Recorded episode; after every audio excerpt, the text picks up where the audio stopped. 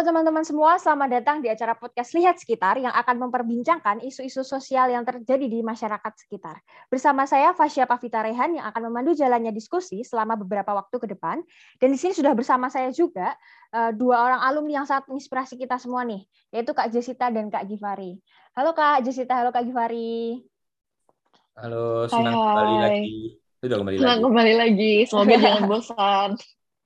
Nah, eh, sebagai perkenalan nih, Kak Jessica dan Kak Givari ini uh, sekarang ini menjadi asisten peneliti di FEB UGM nih. Wah, keren banget nggak sih teman-teman? Nah, sebagai tambahan informasi nih buat teman-teman semua, Kak Jessica dan Kak Givari ini juga sudah berbagi pengetahuannya nih dalam podcast episode pertama sebelumnya nih yang bertema No Poverty and Good Health and Well-being.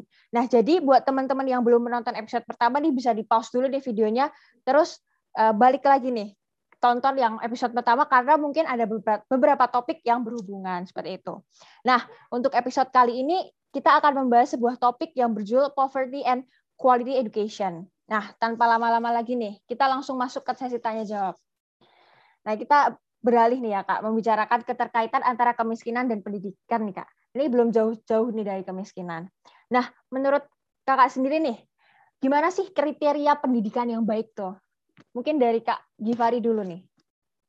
Oke, uh, kriteria pendidikan yang baik ya. Ya, jadi sebenarnya kalau kita bicara pendidikan itu kita dulu selalu bilang masalah enrollment. Enrollment ini berapa banyak orang yang bersekolah gitu-gitu ya.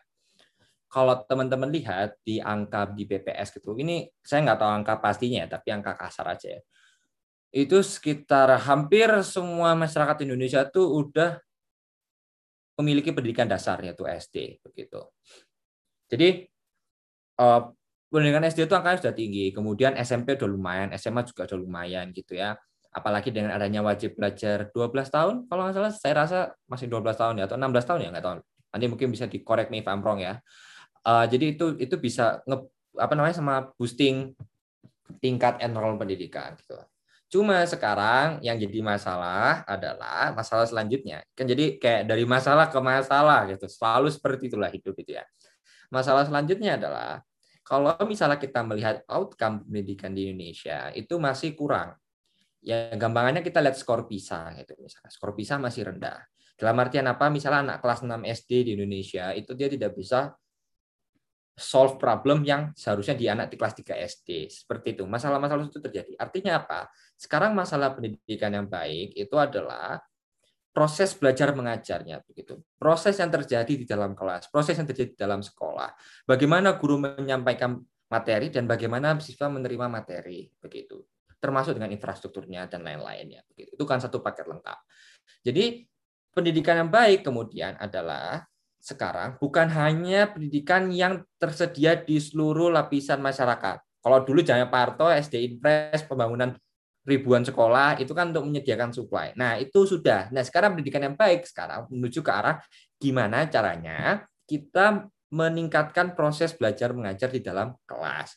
Begitu. Contoh kalau misalnya paling gampang ya teman-teman lagi kuliah kan biasanya ada dosen yang jelasinya enak, ada dosen yang jelasinya sedikit tidak enak begitu. Itu kan adalah proses dari belajar mengajar. Jadi sekarang ke depannya kita uh, untuk pendidikan yang baik kita bergerak ke arah kualitas pendidikan, proses belajar mengajar. Bukan lagi hanya sekedar enrollment-nya begitu. Iya, jadi mungkin aku langsung nambahin aja ya, uh, to make it concise. Jadi aku setuju banget sama Givari.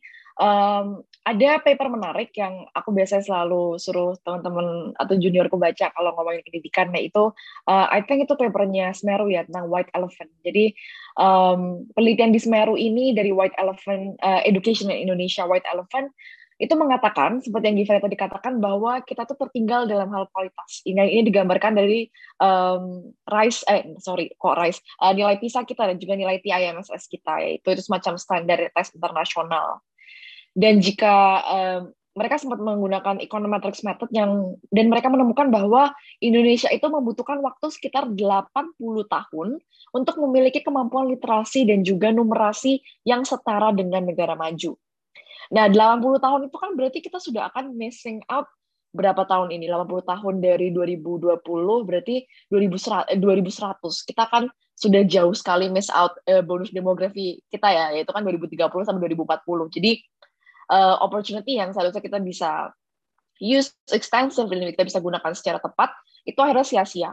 Yaitu karena uh, kualitas pendidikan kita yang kurang bagus, yang belum bagus. Jadi itu permasalahan pertama dari dari, dari banyak permasalahan-permasalahan lain di, di pendidikan Indonesia benar banget kalau Givari bahwa secara enrollment kita we're doing great jobs bahkan uh, beberapa untuk beberapa school levels um, itu kita enrollment rate-nya lebih dari 100%.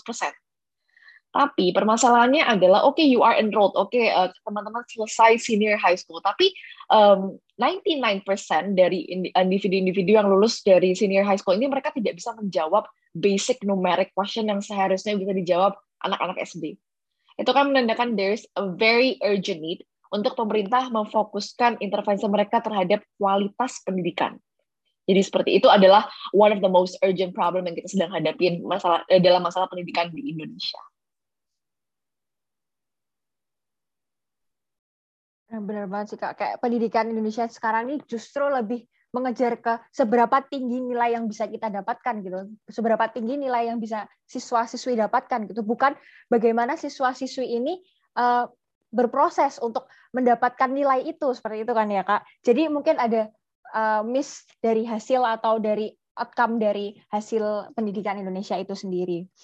Nah, sesuai dengan tema nih kak, menurut kak Givari dan kak Jessica sendiri, gimana sih uh, relasi nih atau hubungan antara kemiskinan dan pendidikan itu? Mungkin bisa dari kak Jessica. Ya, jadi tentunya sama seperti yang tadi saya sebutkan untuk health, um, ini ya tadi aku juga sudah sebutkan ya bahwa poverty is a very multidimensional issues dan banyak sekali literatur uh, yang memang sudah menjelaskan bahwa uh, keluarga anak-anak yang lahir dari keluarga miskin itu mereka memiliki gizi yang buruk dan itu membuat performance mereka di sekolah itu rendah. Nah, performance mereka yang rendah di sekolah ini itu membuat mereka tidak memiliki income yang tinggi di masa depan. Jadi correlation between all these sectors and all these uh, aspects uh, multidimensional itu yang membentuk um, masyarakat ataupun individu yang lahir dari keluarga miskin itu tetap berada dalam jaring kemiskinan. Jadi to break the structural poverty, we have to equip these people atau kita tidak hanya memberikan mereka bantuan sosial, tapi juga um, pelatihan misalnya, trainings yang free ataupun um, ya apa pun itu yang uh, sudah dilakukan banyak dilakukan pemerintah, yaitu misalnya bos bantuan operasional sekolah, kartu Indonesia Pintar, dan bantuan-bantuan lainnya untuk masyarakat miskin supaya anak-anak um, ini mereka bisa menempuh pendidikan yang berkualitas dan mereka bisa ke sekolah, bisa membeli uh, yang mereka butuhkan untuk uh, menjalani pers, uh, perkuliahan atau persekolahan mereka, education mereka lah, um, in a shorter uh, sentence. Dan supaya bagaimana caranya mereka ini basically diberikan insentif untuk bisa menempuh education yang setinggi mungkin. Karena kan um, untuk keluarga yang kurang mampu itu biasanya ada trade off yang besar ya untuk bekerja ataupun tetap melanjutkan sekolah. Jadi uh, tingkat untuk putus sekolah itu cenderung masih tinggi untuk keluarga-keluarga miskin. Mungkin itu yang bisa aku sampaikan. Kalau Givari tambahan mungkin bisa menambahkan. Ya enggak sih. Kalau kalau aku dari aku mungkin itu aja sih dari yang Jessica sampaikan. Mungkin uh, ya itu sih. Iya sih. Mungkin uh, masalah utama nih dari uh, mungkin masyarakat masyarakat menengah ke bawah perihal pendidikan ini adalah mungkin um, pola pikir gitu ya kak kayak seberapa penting sih pendidikan dibandingkan uh, ketika kita nanti uh, lulus kerja memang pendidikan itu uh, tujuannya adalah untuk kita nanti bekerja gitu tapi kan ketika kita semakin tinggi memperoleh pendidikan maka kesempatan kita mendapatkan pekerjaan yang layak itu juga semakin besar ya kan kak nah uh, sekarang kan pada kondisi pandemi saat ini kan pendidikan itu dilakukan melalui daring nih kak. Dan banyak masyarakat yang menganggap bahwa pendidikan melalui daring ini kurang efektif dan efisien gitu kak. Terutama terkait dengan disparitas akses nih kak. Baik itu internet ataupun pendidikan itu sendiri yang terjadi di Indonesia. Nah menurut kak Givari dan kak Jessica nih solusi apa sih yang mungkin dapat diaplikasikan untuk masalah ini? Gimana kak Givari? Mungkin bisa menjawab terlebih dahulu Ya, sebenarnya kalau solusi itu solusi yang dimaksud itu untuk mengatasi masalah apa gitu ya. Uh, maksudku sisi apa, sisi permasalahan apa yang dihadapi dari pembelajaran daring yang mau diselesaikan gitu. Itu itu yang pertama. Jadi aku nggak bisa jawab secara secara spesifik ya apa yang harus dilakukan ya. Cuma cuma memang kita tahu ya bahwa pembelajaran daring ini tidak efektif, ada aksesnya kurang, ya gitu gitulah. Ya solusinya adalah sebenarnya ya apa solusinya kan kayak memberikan akses yang lebih luas gitu, memberikan pulsa gratis dan lain itu sudah dilakukan gitu. Cuma memang ternyata memang terjadi perbedaan begitu ya antara masyarakat yang lebih lebih upper middle class yang middle class dengan yang lower middle class gitu terkait dengan pembelajarannya begitu begitu sebenarnya ya, solusinya menurut saya kalau solusi ultimate itu ya segera segera sekolah segera dibuka gitu. Dan itu yang sebenarnya membuat uh, Pak Nadi Menteri Pendidikan juga sangat mendorong untuk sekolah dibuka begitu ya. Karena supaya pembelajaran ini bisa tersampaikan dengan baik. Lah wong pembelajaran secara biasa aja kita nilainya udah jelek, kemampuan kemampuan siswanya udah rendah, apalagi online, begitu kan? Gampangannya seperti itu. Cuma jadi masalah kan gimana cara kita membuka sekolah dan lain-lain. Dan saya kira solusinya solusi yang paling paling paling tepat untuk pandemi saat ini ya segera membuka sekolah. Nggak tahu caranya gimana. Nah ini kan sekarang caranya sedang dipikirkan kan. Lagi diuji coba terus kan. Bagaimana kalau kita menjaga jarak atau apa atau apa. Bahkan sekarang mulai ada ada beberapa muncul wacana apa kita vaksinasi uh, siswanya juga karena kan guru-guru udah divaksin kalau nggak salah. Nah, kita vaksinasi siswanya juga gitu untuk sekolah begitu gitu. Jadi ya solusinya paling manjur ya paling tepat sasaran sekarang ya ya sekolahnya dibuka. Begitu sih kalau menurut saya. Nah, kalau dari Kak Jessica sendiri gimana nih, Kak?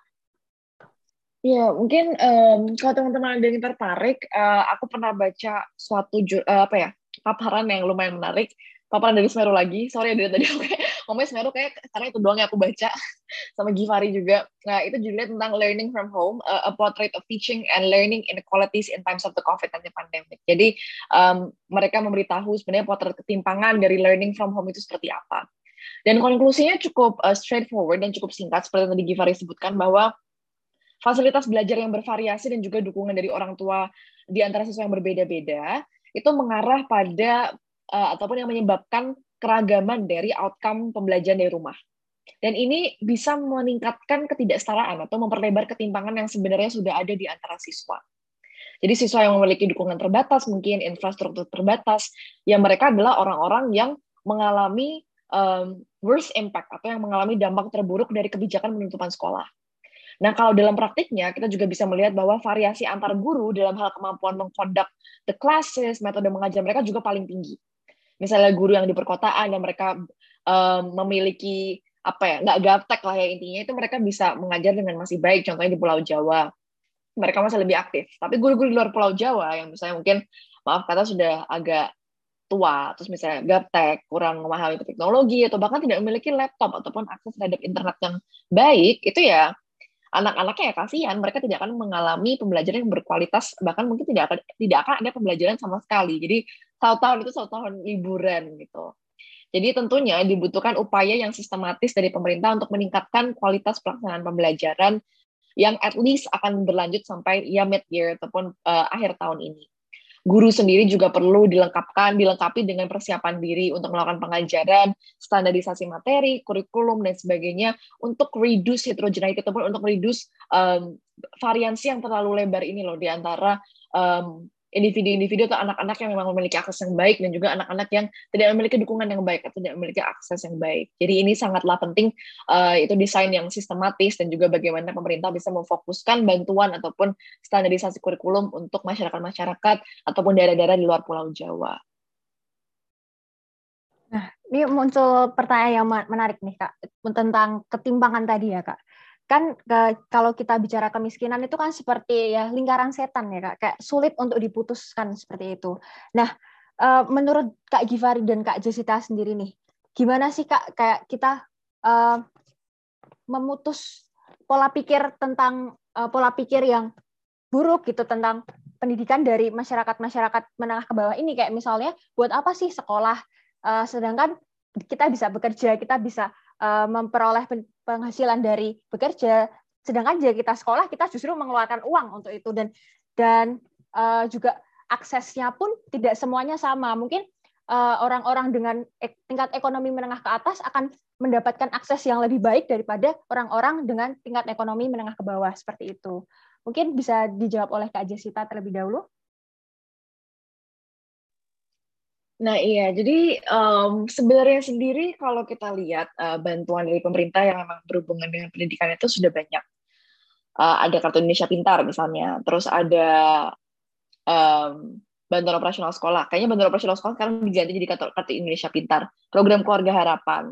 Um, belum ada ada subsidi-subsidi lain ya kayak kemarin subsidi pulsa untuk pembelajaran jarak jauh dan sebagainya uh, beberapa tahun lalu aku uh, sempat buat paper untuk lomba dan aku sempat membaca mengenai sistem pemberdayaan dari PNPM Mandiri. Ini semacam uh, eh, PKH zaman dulu gitu lah ya, mirip lah sistemnya PNPM Mandiri. Jadi cara yang selama ini dilakukan pemerintah untuk membantu ya menudge ataupun uh, memberitahukan ya the importance of education, the importance of uh, getting out of poverty through education dan bagaimana caranya memutus rantai kemiskinan dengan pendidikan itu dari dulu sudah dilakukan gitu dan biasanya dilakukan oleh fasilitator uh, dari keluarga-keluarga miskin ini. Jadi misalnya mereka ada trainings ataupun ada pelatihan-pelatihan um, untuk skill ya dan sebagainya itu mereka sudah terus-terusan um, diberikan ilham gitu, diberikan pengetahuan bahwa bisa loh bu pak um, memutus rantai kemiskinan dengan cara pendidikan dan sebagainya. Tapi kan ya, dan again as we all know uh, dari apa ya dalam kehidupan menjalani kehidupan yang sudah menghimpit secara ekonomi secara finansial tuh kadang membuat pikiran itu jadi sempit. Jadi maksudnya ya udah um, oke okay, kita ngerti pendidikan penting. Tapi kondisi yang nyata di lapangan adalah anak kita misalnya uh, lebih baik bekerja dan lebih baik langsung bekerja di sawah jadi petani um, yang bisa langsung yield money yang bisa menghasilkan uang sekarang. Dibandingkan harus pursue education waiting for education for how long kita harus membiayai mereka dan sebagainya. Jadi masih kurang bisa tersalurkan ya pentingnya pendidikan itu walaupun memang um, era globalisasi, digitalisasi, uh, phone penetration ini seakan-akan sudah memudahkan masyarakat untuk mengakses sebenarnya lebih pintar lah masyarakat sekarang itu untuk mengakses uh, mana aja informasi yang baik dan mana informasi yang tidak baik. Uh, diharap uh, harapannya sih adalah dengan the involvement of technology lalu juga dengan informasi-informasi yang terus-terusan digaungkan oleh fasilitator pemerintah dan juga orang-orang uh, yang mendukung pen, uh, pertumbuhan pendidikan sebagai upaya pengentasan kemiskinan ini bisa terus dijalankan. Jadi kalau dari aku sendiri aku rasa hal yang paling mudah yang bisa dilakukan selain dari uh, social safety net yang berupa PKH, bantuan operasional dan uh, dan lain-lain adalah untuk change the mindset. Dan mindset itu bisa berubah jika pertama mereka sudah menyadari pentingnya pendidikan, kedua mereka mendapatkan kemudahan untuk mengakses hal tersebut yang berkualitas. Jadi uh, selain pemerintah harus melakukan training, uh, penyuluhan dan fasilitator menggait keluarga-keluarga ini mengenai pentingnya pendidikan, making sure that the kids go to school dan sebagainya, pemerintah juga harus mendekatkan akses ini kepada mereka, membuat akses ini available, membuat akses ini uh, merata bagi keluarga-keluarga yang kurang mampu sehingga mereka ada insentif juga gitu untuk mengenyam anak untuk mem memperbolehkan anak-anaknya ini untuk mengenyam pendidikan yang berkualitas.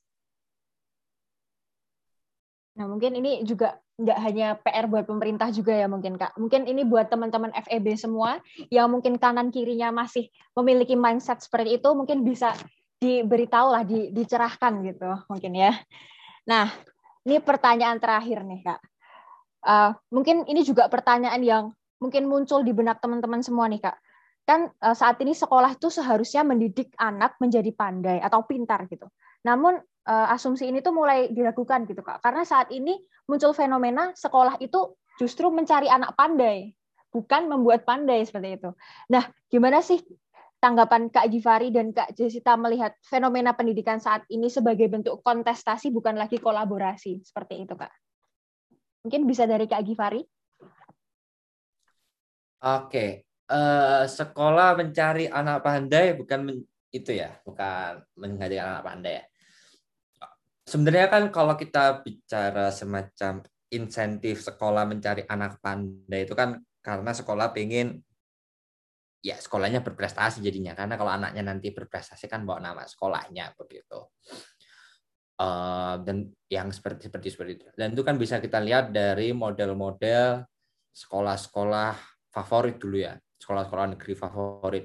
Saya tuh dari uh, saya dari Surabaya di Surabaya itu ada sekolah favorit sekolah favorit Big Four lah, sekolah komplek namanya. Jadi memang orang yang masuk sekolah itu tuh udah top, udah top, udah bagus, dan kemudian outputnya juga ya juga bagus karena inputnya udah bagus begitu. Kalau fenomena-fenomena seperti ini itu sebenarnya yang perlu dilakukan pemerintah itu adalah gimana cara memastikan agar um, apa ya semacam pemerataan gitu. Ada juga sebenarnya juga ada alasan ya kenapa kok anak-anak yang sekolah favorit anak-anak yang pintar itu juga masuk sekolah-sekolah tertentu karena beberapa konsiderasi, mungkin konsiderasi guru, konsiderasi kualitas pendidikan, begitu begitu. Nah, jadi caranya supaya apa namanya sekolah itu tidak terkesan pengen menjadi sekolah favorit atau menjadi sekolah uh, yang anak pintar itu, itu ya pemerintah harus bisa memastikan kualitas antar sekolah di seluruh kota, katakanlah di kota atau di provinsi ya kita ngomong kota atau provinsi karena kan kalau sekolah itu tupoksinya provinsi, kalau SMA dan SMP SD itu kan uh, pemerintah kota. Kita harus memastikan bahwa resource yang tersedia di sekolah-sekolah itu tuh mirip atau sama gitu ya, kualitas guru, laboratorium dan lain-lain. Jadi itu mungkin yang bisa kita lakukan ya dalam hal agar sekolah itu tidak mencari sekolah anak-anak pintar tua gitu. Nah, tapi tapi ya tapi kalau perlu diketahui ini kan sekolah negeri gitu. Kalau sekolah swasta itu beda lagi kasusnya gitu. Karena apa? Karena sekolah swasta itu dia apa ya bisa dikatakan playing field-nya atau area bermainnya itu udah berbeda begitu. Dan sekolah swasta itu biasanya ya akhirnya kalau menurut saya kan mereka pada akhirnya berebut cara untuk mencari keuntungan gitu mencari keuntungan seperti itu kan sekolah swasta itu. Ya akhirnya mereka ke rebutan-rebutan siswa gitu. Mungkin kalau dari proses rebutan-rebutan siswa antar sekolah itu kita ya kita biar bisa di apa ya bisa mengatakan apa ya? Let it let it be gitu. Karena itu adalah mekanisme pasar di mana outcome paling efisien produser paling efisien itu yang akan menang seperti itu tapi yang mungkin bisa dilakukan pemerintah adalah gimana cara memastikan persaingan ini tetap sehat dalam persaingan memperebutkan siswa atau memperebutkan uh, pasar siswa ini begitu. Jadi kalau menurut saya dalam hal sekolah favorit atau anak-anak pintar gitu-gitu dengan yang biasa tuh ini harus dibagi menjadi dua tupoksi yaitu sekolah swasta dan sekolah negeri karena bagaimana kita merancang regulasinya itu juga berbeda begitu. Kalau dari sekolah negeri ya kita ya regulasi tetap diadakan tapi kita pastikan semua resource-nya sama antar sekolah sedangkan untuk kalau swasta ya kita memastikan terjadi persaingan yang sehat saja begitu dalam perebutan toh ya keluarga nanti household parents mereka juga mengerti kan mereka harus masukkan anaknya ke mana ke mana itu kan balik lagi keputusan para orang tua. Gitu sih kalau dari aku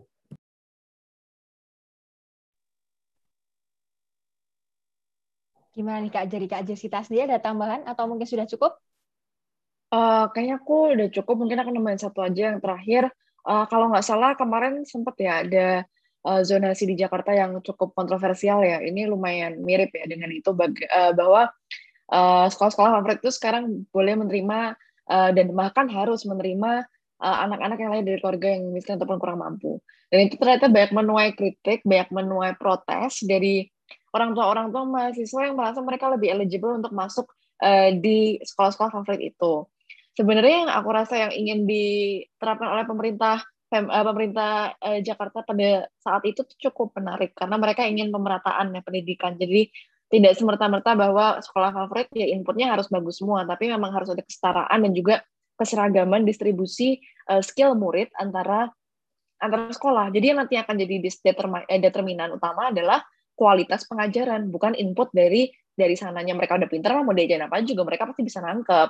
Cuma kalau misalnya uh, mereka awalnya dari yang misalnya biasa-biasa aja atau bahkan uh, tidak suka sekolah terus tiba-tiba dia jadi pinter itu kan berarti uh, dampaknya uh, prominent ya dari kualitas pendidikan ini. Jadi mungkin itu sih yang aku bisa tambahkan. Tapi saya aku setuju sama Givari. Dan memang aku rasa uh, objektif-objektif untuk pemerataan itu perlu uh, perlu uh, perlu ada.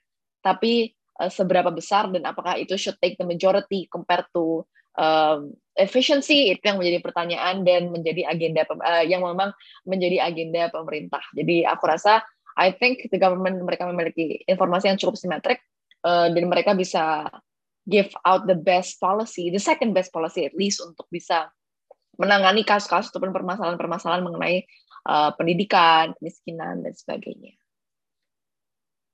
Oh, makasih banyak nih Kak Givari dan Kak Jessica atas ya diskusi kita pada hari ini nih. Yang mungkin teman-teman atau saya bisa uh, dapat pelajaran baru nih dari Kak Givari dan Kak Jessica. Nah, nggak kerasa nih teman-teman kita udah uh, ngobrol-ngobrol lama gitu bersama Kak Jessica dan Kak Givari. Nah, uh, gimana nih? Udah terbahas semua kan ya? Pertanyaan-pertanyaan teman-teman terkait kemiskinan dan pendidikan. Udah dong ya pastinya. Oke, terima kasih nih untuk Kak Jessica dan Kak Givari sekali lagi yang sudah berkenan nih untuk meluangkan waktunya pada hari ini. Nah, untuk teman-teman semua nih, jangan lupa terus ikutin terus episode-episode podcast Lihat Sekitar. So, see you next episode. Bye-bye. Terima kasih semua. Bye semua.